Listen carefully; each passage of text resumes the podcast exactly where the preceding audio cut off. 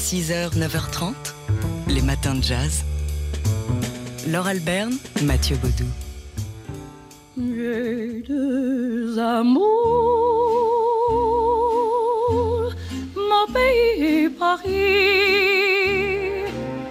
Par toujours, mon cœur est ravi. Ma savane. La voix de Joséphine Baker qui est à l'honneur toute la journée sur T S F Jazz. On, on commence dès les matins de jazz et ce, à l'occasion, vous le savez, de son entrée au Panthéon. Ce sera cet après-midi à dix-sept heures trente. Alors, pourquoi un trente novembre? Eh bien, parce que c'est la date de son mariage avec euh, Jean Lyon en mille neuf cent trente-sept. Euh, c'est à cette occasion que Joséphine Baker a accédé à la nationalité française. Une cérémonie qui débute, oui, à dix-sept heures trente par la remontée de la rue Soufflot face au Panthéon. Le cercueil sera porté par des aviateurs de, de l'armée française. Hommage à Joséphine Baker parce qu'elle était elle-même sous-lieutenant de l'armée de l'air. Alors on parle de cercueil. En réalité, euh, il, il, il s'agira d'un cercueil vide et euh, de ce qu'on appelle un cénotaphe. Ouais, c'est-à-dire que le, le cercueil ne contiendra pas la dépouille de Joséphine Baker qui reste à la demande de la famille à Monaco près de son mari et d'un de ses enfants. Non, dans le cercueil, il y aura de la terre, de la terre des quatre lieux qui ont compté dans sa vie: Saint-Louis, où elle est née, Paris, les Milandes, en Dordogne, où elle a vécu longtemps, et Monaco. Et il y aura donc de la musique, et parmi les morceaux de Joséphine Baker, il y aura ce morceau qu'on entend sous nos voix, J'ai deux amours, bien sûr. Oui, évidemment, J'ai deux amours, l'un des plus grands morceaux de Joséphine Baker. Il y aura Me revoilà Paris, ou encore C'est lui, et puis bien sûr la Marseillaise, et Dans mon village, une chanson en hommage à son village périgourdin. six heures, neuf heures trente, les matins de jazz. Laure Alberne, Mathieu Baudou. Toute la journée, à l'occasion de son entrée au Panthéon, on célèbre Joséphine Baker. Et c'est ce qu'on fait dans les matins de jazz où on se souvient de ses débuts, notamment de ses débuts à Paris. Oui, c'est là qu'elle, qu'elle acquiert la gloire et que débute sa, sa légende à Joséphine Baker. Elle, elle participe à un spectacle Shuffle Along aux États-Unis. C'est déjà une, une revue à destination d'un public mixte. C'est l'une des premières revues à destination d'un public mixte en mille neuf cents, dans les, dans, enfin, c'est dans les années vingt, mille neuf cent vingt-trois. Il me semble, dans une Amérique alors pourtant très ségrégée, et c'est là qu'elle est repérée pour arriver en mille neuf cent vingt-cinq à Paris et participer à la fameuse Revue Nègre au théâtre des Champs-Élysées. Elle a seulement dix-neuf ans. On l'écoute ici, se souvenir de cette période. Sur la scène de Paris, j'avais peut-être un petit peu plus de, de confiance. Euh, je me suis dit, cette fois-ci, il faut qu'à passe que ça soit raté. Alors je faisais des danses, ils appellent ça les danses sauvages, avec des plumes et tout ça, l'autre. Et avec un garçon africain qui s'appelait Joey Louis. Il était très bien, un grand danseur. Et nous avons fait des choses ensemble et immédiatement j'ai eu du succès. Et à la jeunesse, parce que j'étais parmi eux, vous savez ce que c'est, on se tient ensemble, surtout quand on est jeune. Et alors j'étais tout de suite adoptée par Paris comme... consacrée. Alors la jeunesse, oui, donc vous le disiez Mathieu, elle n'avait que dix-neuf ans et elle a joué des clichés, des stéréotypes. Elle est arrivée euh, donc euh, espiègle et, et en même temps bah, avec ce corps, ce corps incandescent. Ouais, on lui a demandé de, de danser donc euh, torse nu. Il y avait une érotisation du, du corps noir que Joséphine Baker a, a désamorcé avec ses grimaces, avec son espièglerie, en s'appuyant sur les stéréotypes qui étaient courants à l'époque euh, auprès d'un public En, en quête d'exotisation et d'exotisme. Elle a donc réussi à à la fois jouer de ces stéréotypes et à les retourner. Devenant ainsi, et ce dès les années folles, une icône noire. Ce sera le sujet ce midi de Daily Express. On vous y renvoie, ce sera à midi sur T S F Jazz. six heures, neuf heures trente, les matins de jazz. Laure Alberne, Mathieu Baudou. Toute la journée sur T S F Jazz, on rend hommage à Joséphine Baker à l'occasion de son entrée cet après-midi au Panthéon. Tout à l'heure, on a entendu Joséphine Baker qui se souvenait de ses débuts à Paris. C'était au Théâtre des Champs-Élysées. Et quelques années plus tard, elle avait enflammé les spectateurs parisiens. Elle se produisait aux Folies Bergère. Oui, c'est à Paris en tout cas que débute la, la légende hein, Joséphine Baker dans le musical. Donc, le tout Paris, celui des années folles et des surréalistes se bouscule donc dans ces deux théâtres, aux Champs-Élysées et aux Folies Bergère, pour voir cette danseuse noire américaine qui leur livre des danses incroyables, affichant des stéréotypes d'exotisme pour mieux les, les retourner et s'en moquer. Et alors parmi la plus fervente des fans, enfin la plus fervente des fans, c'est sans doute l'écrivaine Colette, avec qui Joséphine Baker a tissé une tendre amitié. Paris ira voir sur la scène des Folies Bergères Joséphine Baker nue, enseignée aux danseuses nues la pudeur. C'est ce qu'écrit Colette à propos donc de ce spectacle de mille neuf cent trente-six. Ce soir-là, Joséphine danse entourée de quatre hommes et dans le public, Colette s'extasie et témoignera de son admiration dans un article que Le Monde a republié ce week-end. Sa voix aiguë, émue, juste, nous l'aimons au perché, volant de vocalises en tirelire, et nous ne, fatiguons, nous ne nous fatiguons pas d'une gentillesse, d'un désir affectueux de plaire, qui, chez Joséphine, nous touche bien mieux que ne ferait la coquetterie. Et Joséphine Baker euh, se souvenait, euh, il y a quelque temps, donc, de cette amitié euh, très tendre qu'elle a tissée avec l'écrivaine Colette. Avec qui elle a entretenu une correspondance. abondante correspondante. Quand euh, Colette m'écrivait, elle m'envoyait toujours des lettres sur des papiers, vous savez, avec dentelle tout autour, avec une petite bouquet de fleurs en papier. Elle me disait toujours que Elle pouvait, elle sentait qu'elle pouvait m'envoyer cette, ces lettres écrites sur ce papier parce que je pourrais plus facilement le comprendre. Et elle me trouvait très sentimentale. J'ai resté près de Colette jusqu'à son départ dans l'autre monde. six heures, neuf heures trente, les matins de jazz. Laure Alberne, Mathieu Baudou.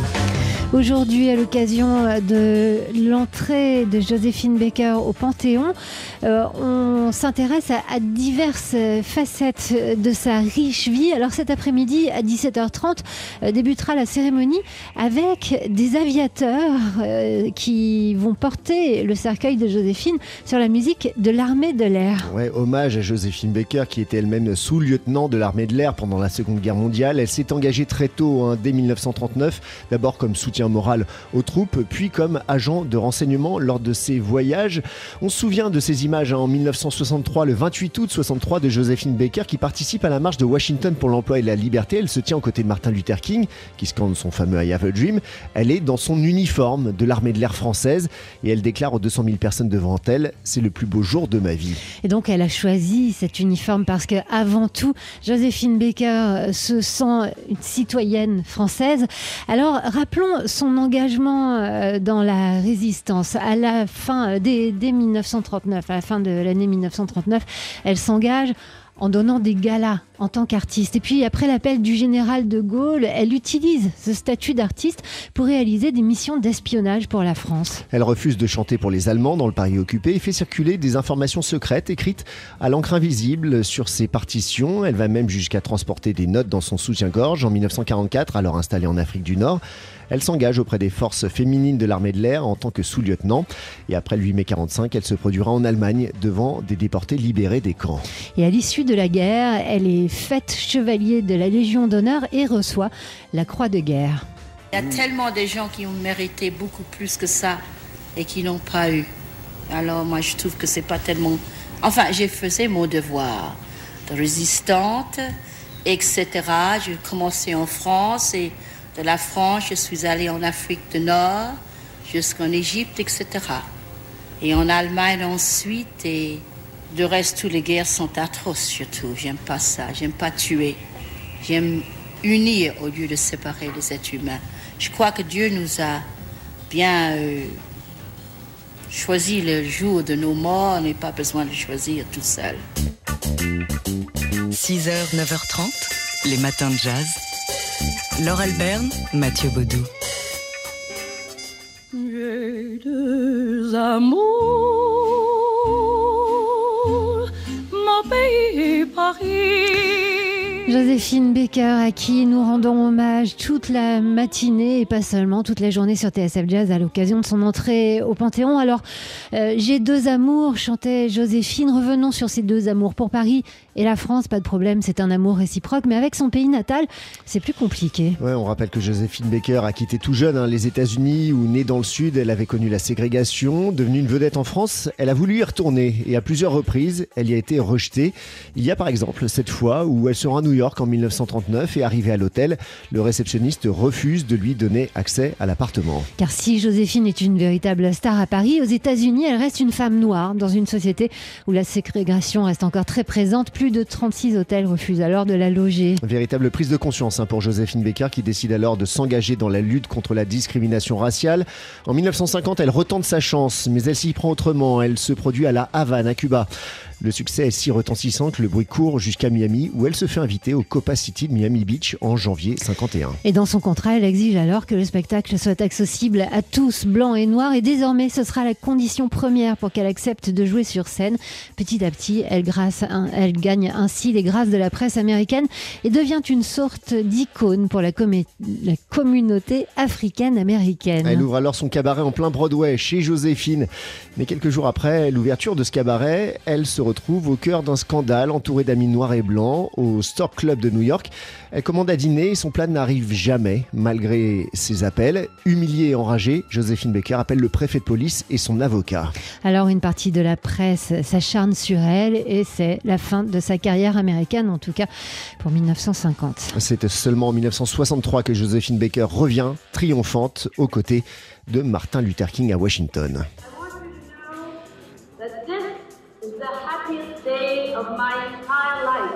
Je veux que vous sachiez que c'est le jour le plus heureux de toute ma vie.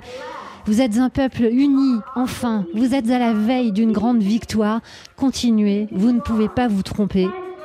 Le monde entier est avec vous. six heures, neuf heures trente, les matins de jazz. Laure Alberne, Mathieu Baudou. Et ce matin, depuis six heures, nous rendons hommage à Joséphine Baker à l'occasion de son entrée au Panthéon. J'estime que cette femme a eu beaucoup de courage dans sa vie et a toujours été très généreuse. Et qu'en ce moment, nous ne devons pas la laisser dans cette situation. Brigitte Bardot à la télé française en mille neuf cent soixante-quatre, au sujet donc de Joséphine Baker. De quelle situation s'agit-il ? Eh bien, le château des Milandes est sur le point d'être vendu. C'est là que Joséphine Baker a voulu matérialiser une utopie, bâtir un village du monde, capitale de la fraternité comme, comme elle l'appelait. Tout ça au cœur de la Dordogne. C'est là que Joséphine Baker installe donc sa tribu arc-en-ciel à partir de mille neuf cent trente-sept. Euh, avant d'acquérir le lieu en mille neuf cent quarante-sept. Alors, Joséphine adopte en tout douze enfants issus de pays et de religions différentes, euh, sa fameuse tribu arc-en-ciel. Et au début, il y a quatre enfants. On, on l'écoute se souvenir de, du début de cette tribu. Comme disent les gens, je vois toujours grand. Mais cette fois-ci, j'avais voulu, parce que quatre enfants, pour moi, présentaient les quatre coins du monde. J'avais voulu quatre enfants pour prouver que tout le monde pouvait vivre ensemble en fraternité si on voulait bien. Même si on venait de différents continents, même si on était de différentes teintes, couleurs, ou même si les parents pratiquaient de différentes religions. Que tout ça devait unir au lieu de séparer. Et j'ai, je dois dire que je, sans prétention, j'ai eu raison et j'ai raison. Le début d'une aventure démesurée hein, dans ce château des Milandes vit également sa mère et sa sœur qu'elle a fait expatrier des États-Unis. Joséphine Baker transforme le château des Milandes en complexe touristique. Le village du monde est inauguré le quatre septembre mille neuf cent quarante-neuf au milieu de six mille invités. Mais Joséphine n'a jamais été très forte, on le sait, en gestion. Et en mille neuf cent soixante-quatre, donc, elle connaît de gros problèmes financiers. C'est grâce à la solidarité des Français, mais aussi de Brigitte Bardot. Donc, ou encore euh, du roi marocain Hassan deux et de Fidel Castro, ou encore de François Mauriac, qu'elle euh, obtient un sursis et qu'elle vit au château jusqu'en mille neuf cent soixante-neuf afin de finalement s'installer à Monaco avec ses enfants. Et c'est là, à Monaco, qu'elle est enterrée avec l'un de ses enfants. Le cercueil qui sera aujourd'hui porté au Panthéon est un cénotaphe, un cercueil vide, qui contiendra tout de même de la terre des quatre endroits où vécut Joséphine Baker, Saint-Louis, Missouri, Paris, les Milandes et Monaco. Les matins de jazz.